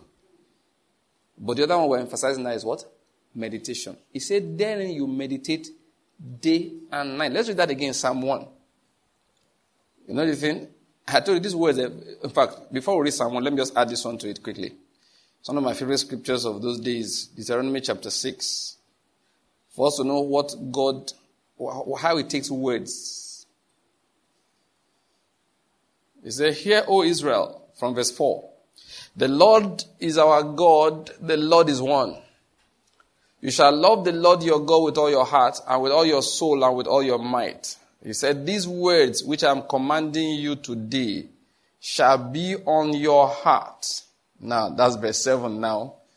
He said, Then you shall teach them. no, I like to read this in the Amplified. Say, so you shall whet and sharpen them so as to make them penetrate and teach and impress them diligently upon the minds and hearts of your children. How do you do that? You shall talk of them when you sit in your house, and when you walk by the way, and when you lie down, and when you rise up. He said, You shall bind them as a sign upon your hand, and they shall be as frontlets, that is, forehead bands between your eyes. And you shall write them upon the doorposts of your house and on your gates.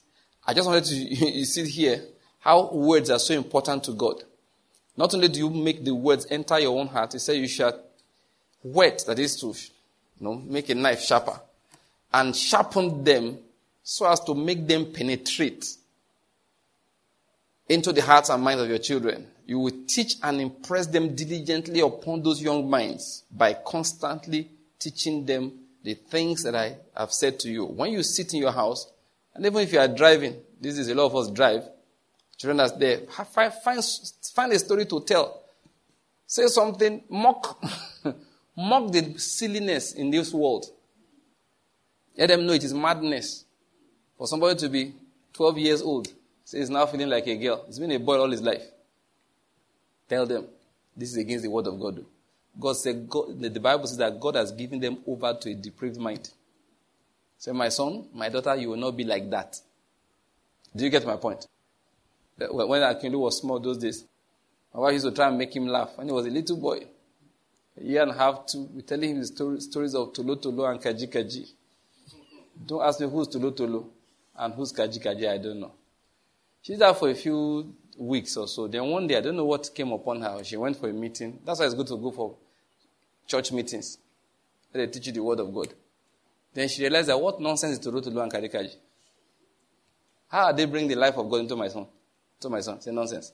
So she came back and started telling the stories of Jonah and the fish, David and Goliath, Jericho and Joshua. I hope you're getting my point.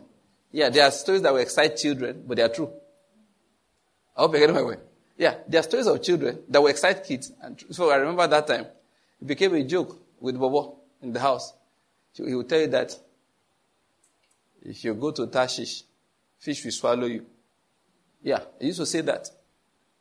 It became a joke. Hmm. Better go and eat your food that fish will not swallow you. Disobedience was equivalent to your landing in the belly of the fish. Do you follow my point? My wife said to me that, and she realized that what was this wasting of time with Tolo and Kaji Kaji? With telling Cinderella. Cinderella does not exist. And then you should tell the story of, um, if you want to tell fairy love, story, fairy tale of love, uh, what do you call it now? Love stories, the fairy tales. Tell that of uh, Rebecca and Isaac.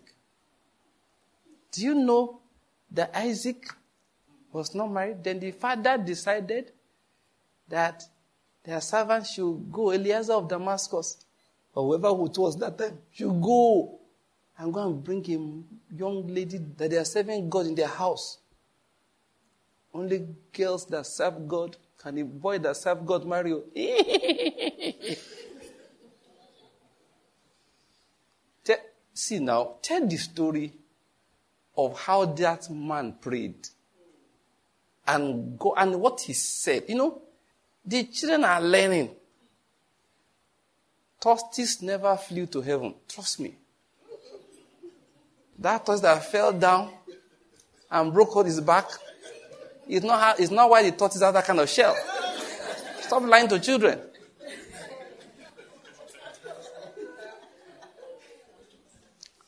The tortoise has that kind of shell because God designed it like that. It's not an accident. Don't be lying to children.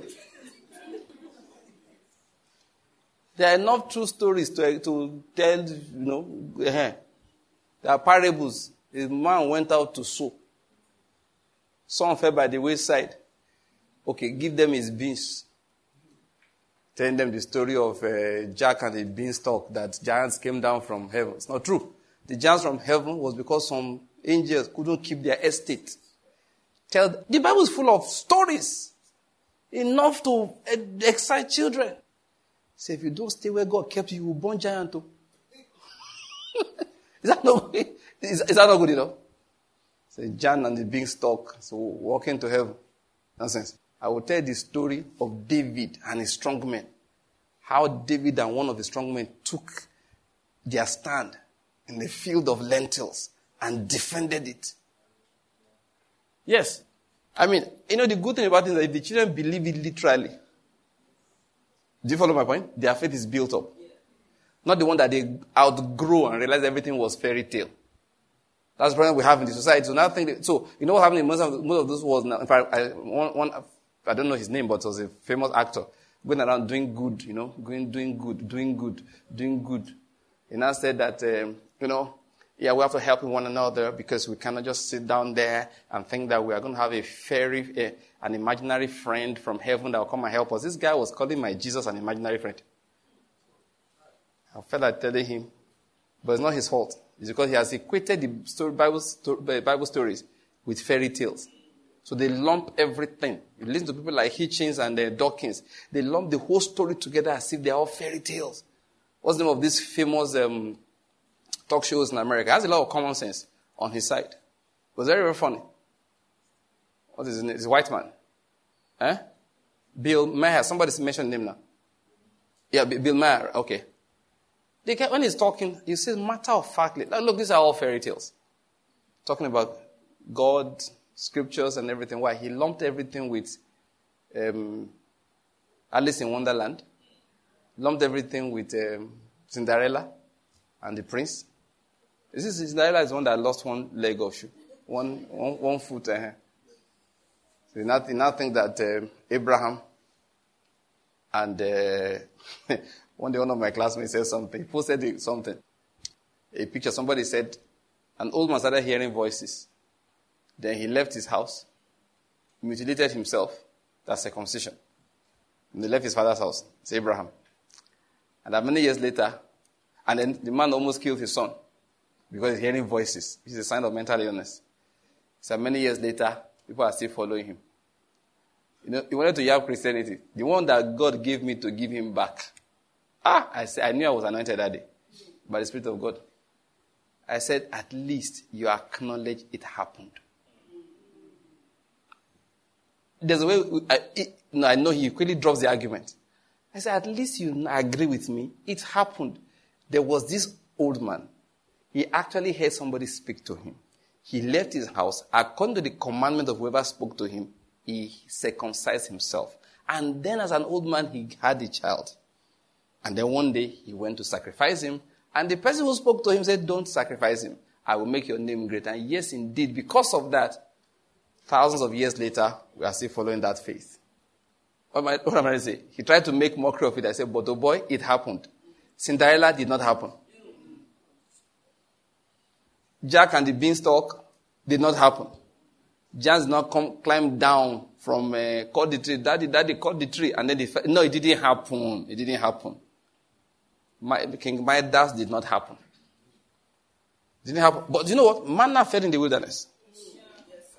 It fed for 40 years. It did. These are stories you should raise children on so that they never have to outgrow it because they don't have to outgrow the truth. As for tortoise, if you want to use stories of tortoise, eh, wait for children to grow older when they know it's folk tale, it's fairy tale. But the foundational one, let it be two stories. Please, I feel like gisting small. We'll finish our word. No, you know, the Bible is very good though. You know, the, the more I read this Bible, and, you know, I, I like science talk and all of that. You know I found out? That most of the things that science discovers these days once they discover something, we'll find it in the Bible. Let me give an example. Are you aware that science did not know until a few decades ago that the universe had a beginning? Are you aware of that? Any of you are too young. Do you know it's just a few years ago? I don't think it's up to 60 years that physics, astronomy, finally discovered that the universe had a beginning up till a few decades ago, it was believed that the whole universe eternally existed.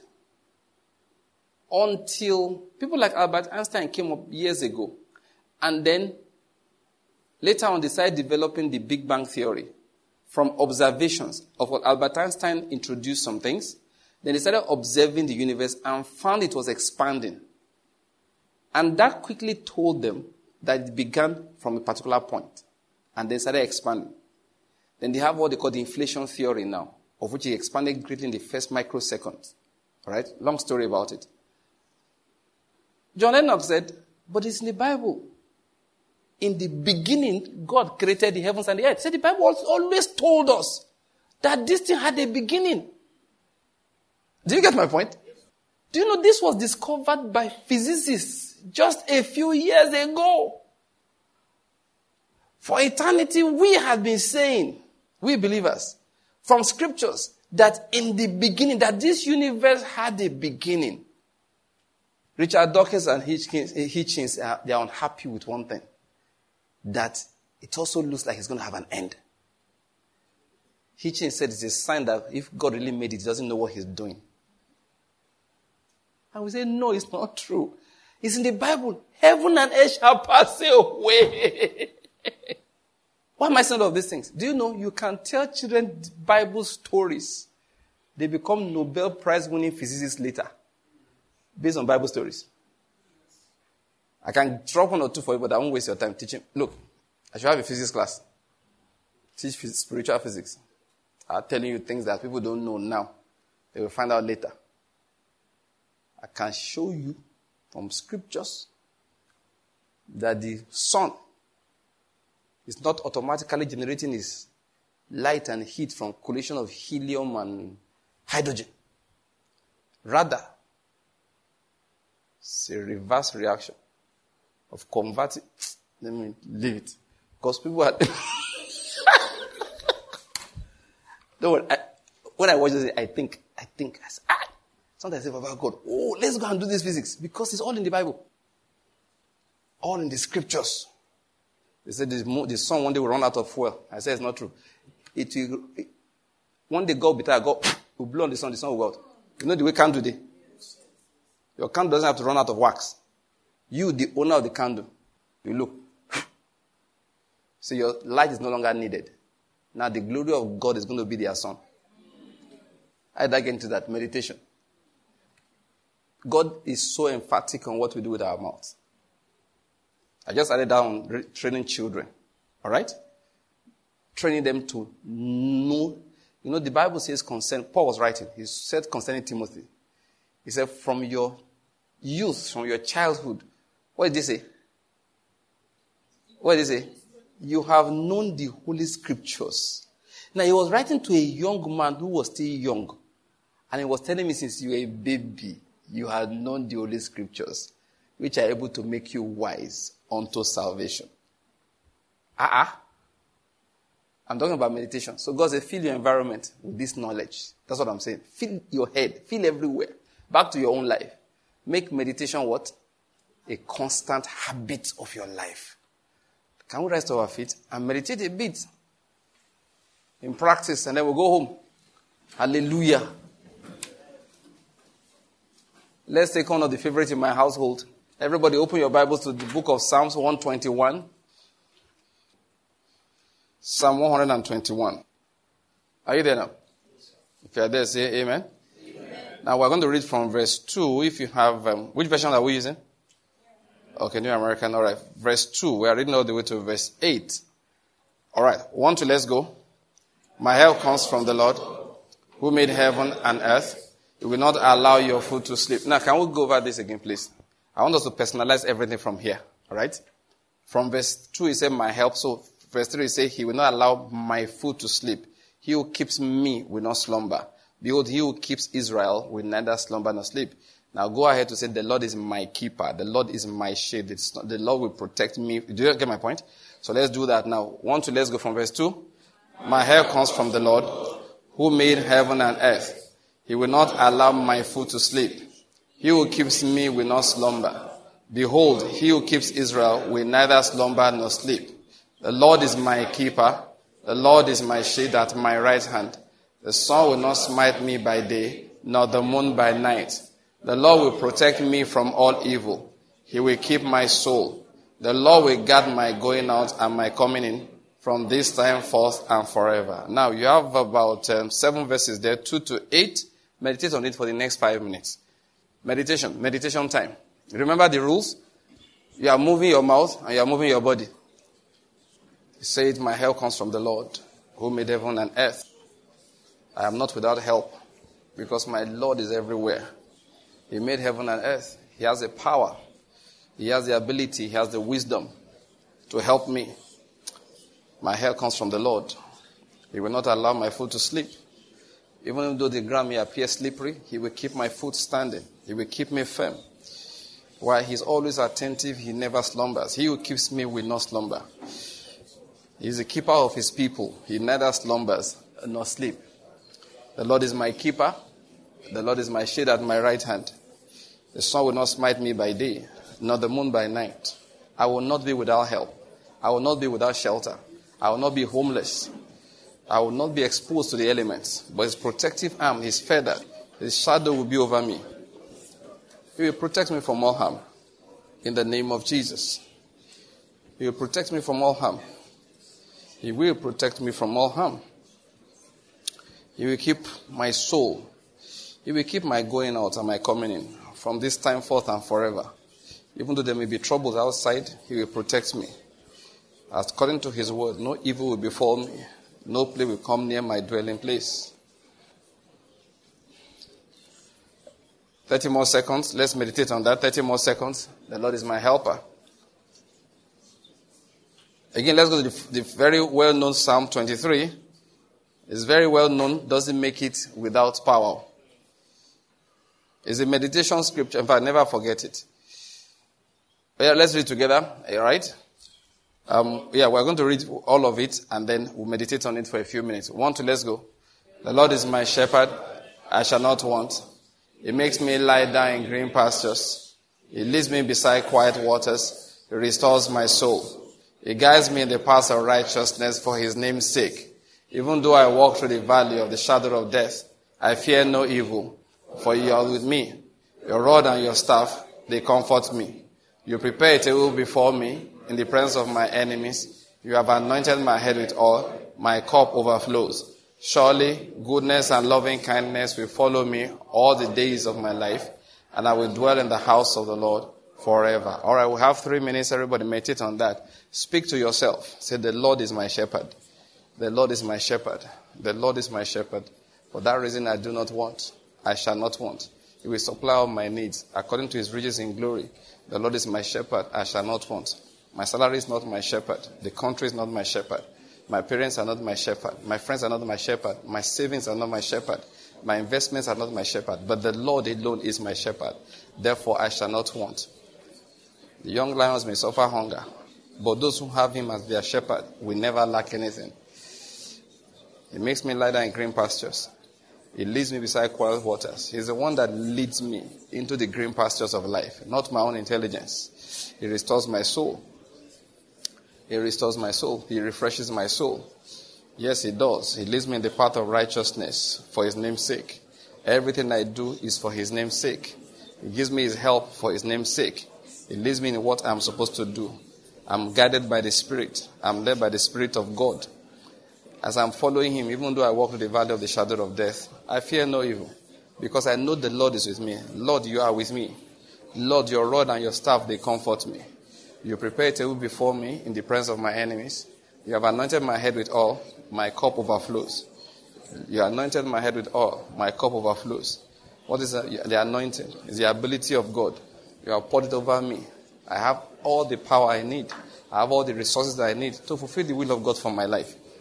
Thank you, Father God. Surely, goodness and your mercy, your loving kindness will follow me all the days of my life, and I will dwell in the house of the Lord forever. Yes, I will dwell. I will never depart from the house of the Lord. The Lord Jesus will be my Lord forever. The Heavenly Father, Father of our Lord Jesus Christ, will be my Father forever. I will never deny the Lord. I won't. I won't. By His Spirit, by His ability, I will not deny Him. He will remain my Father. He will remain my Father. Surely, goodness and loving kindness will follow me all the days of my life, and I will dwell in the house of the Lord forever. I will dwell in the house of the Lord forever. 15 more seconds. Let's bring that to a close. Hallelujah. Hallelujah. Hallelujah. I want us to read something, just one more, and then we're, we're done. Ephesians chapter 4. We're going to emphasize from verse 20. What I want us to read, uh, there's a way Paul's words can sometimes be quite technical. So I want us to scale to a different um, translation to read this. Which one do we use? Let's use New Living Translation. If you can, just move over to New Living Translation. I know most people have smart Bibles these days, so it shouldn't be a problem. Ephesians chapter 4. Now we're all going to read from verse 17 and we'll read all the way to verse 32. We're going to take time to meditate on that it's quite, um, it's quite some reading, but let's do it. All right, because now we want to meditate not only on those blessings and promises, we want to meditate on what precepts and commandments. I hope you're getting my point. But we have to obey. The, we don't obey promises. We become convinced of them. I hope you're getting my point. We don't obey promises. We become what? Convinced of them. All right, and we can activate them because of our full persuasion. Of course, promise will not manifest in our lives as divine provision, divine protection, divine health, and stuff like that. But there is another set, precepts and commandments, which we are to walk by. And remember, I said we are not there to obey the commandments or those precepts. We are there to do what? What are we supposed to do? Answer me. We are supposed to do what? Believe them. We are supposed to do what? Believe them. When you believe them, what happens? you start walking by them. They will come out of you naturally. So we also have to come to full persuasion concerning precepts and commandments. So meditation also helps us to come to what? Full persuasion concerning precepts and commandments. So we're going to read Ephesians chapter 4 from verse 17 all the way to verse 31. All right? And this is full of precepts and commandments for, for us. Because you see, the earlier parts, Paul had written concerning spiritual truths that we're supposed to believe. All right? He's now giving us precepts that will come out of our lives as a result of holding on to those truths. So we want to persuade ourselves also of these precepts and commandments. Are we there? Now let's read together. Are you ready? If you're ready, say, I'm ready. I'm ready. All right, want to let's go.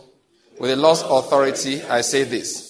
Live no longer as the Gentiles do, for they are hopelessly confused. Their minds are full of darkness. They wander far from the life God gives because they have closed their minds and hardened their hearts against Him. They have no sense of shame. They live for lustful pleasure and eagerly practice every kind of impurity. But that isn't what you learned about Christ. Since you have heard about Jesus and have learned the truth that comes from Him, throw off your old sinful nature and your former way of life, which is corrupted by lust and deception. Instead, let the Spirit renew your thoughts and attitudes Put on your new nature, created to be like God, truly righteous and holy. Stop telling lies. Let us tell our neighbors the truth, for we are all parts of the same body. And don't sin by letting anger control you. Don't let the sun go down while you are still angry, for anger gives a foothold to the devil. If you are a thief, quit stealing. Instead, use your hands for good hard work and then give generously to others in need.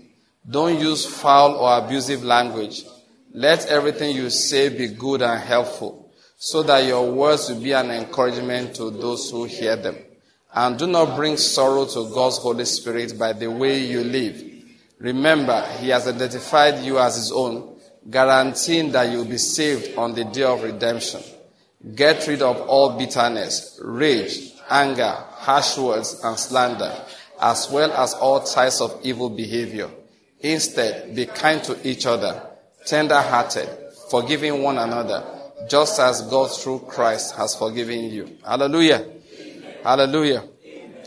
Now, you know, these words, if it was possible, you write them all over your house. I hope you're getting my point. Instructions of the Spirit. Now, we need full persuasion. We need to remember them fully. Remember, I said at the beginning, one of the ways to remember things, at least worked for me over the last few months, is just Talk to yourself about them.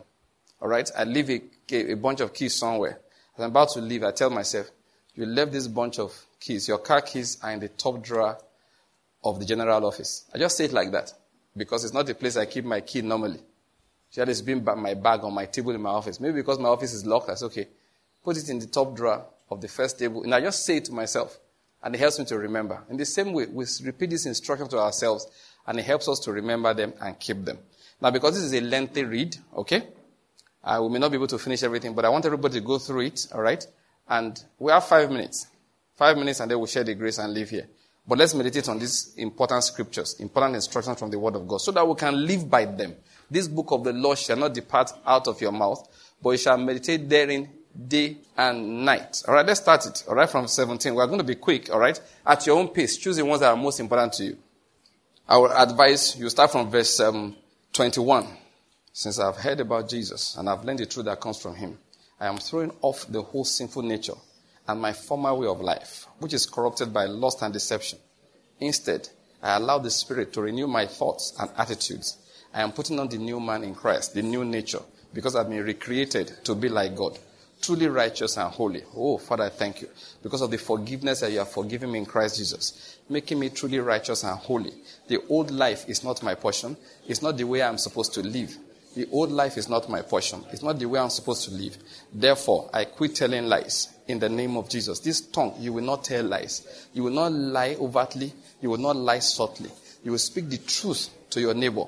You will speak the truth to your friend. I speak to my tongue. I speak to my soul. Utter the truth. Stop telling lies. You will not lie because you are not a worldly man, but because you are a child of God now who has been recreated in righteousness and holiness. I will not sin by letting anger control me in the name of Jesus. I will not let the sun go down while I'm still angry because anger gives a foothold to the devil. in the name of Jesus. My life, I order it in peace. The peace of God will overcome my soul in the name of Jesus so that anger cannot dwell therein. Oh, Father God, thank you because your commandment is clear. He said, If I steal, I should stop stealing. I will not steal anymore. I will not take that which does not belong to me. I will not take that which belongs to my neighbor or to the government or belongs, that belongs to a stranger. I will not rationalize it and steal in the name of Jesus. I will use my hands to work and trust you, Lord, to bless me. I will not use foul language or abusive language, but I will let everything that I say, according to your commandment, be helpful so that my words be an encouragement, grace to those who help them. And Lord, help me. I will not, I will not grieve the Holy Spirit. He said, Do not sorrow, bring sorrow to God's Holy Spirit. Holy Spirit, I will not bring sorrow to God's Holy Spirit. I will not. In the name of Jesus, I speak to my soul. Do not grieve the Holy Spirit. My soul, don't grieve the Holy Spirit. By walking against these words that you have spoken today, I get rid of bitterness. I tap into grace to get rid of bitterness, rage, anger, harsh words, slander. I get rid of bitterness. Bitterness against government, bitterness against parents, bitterness against those who have offended me.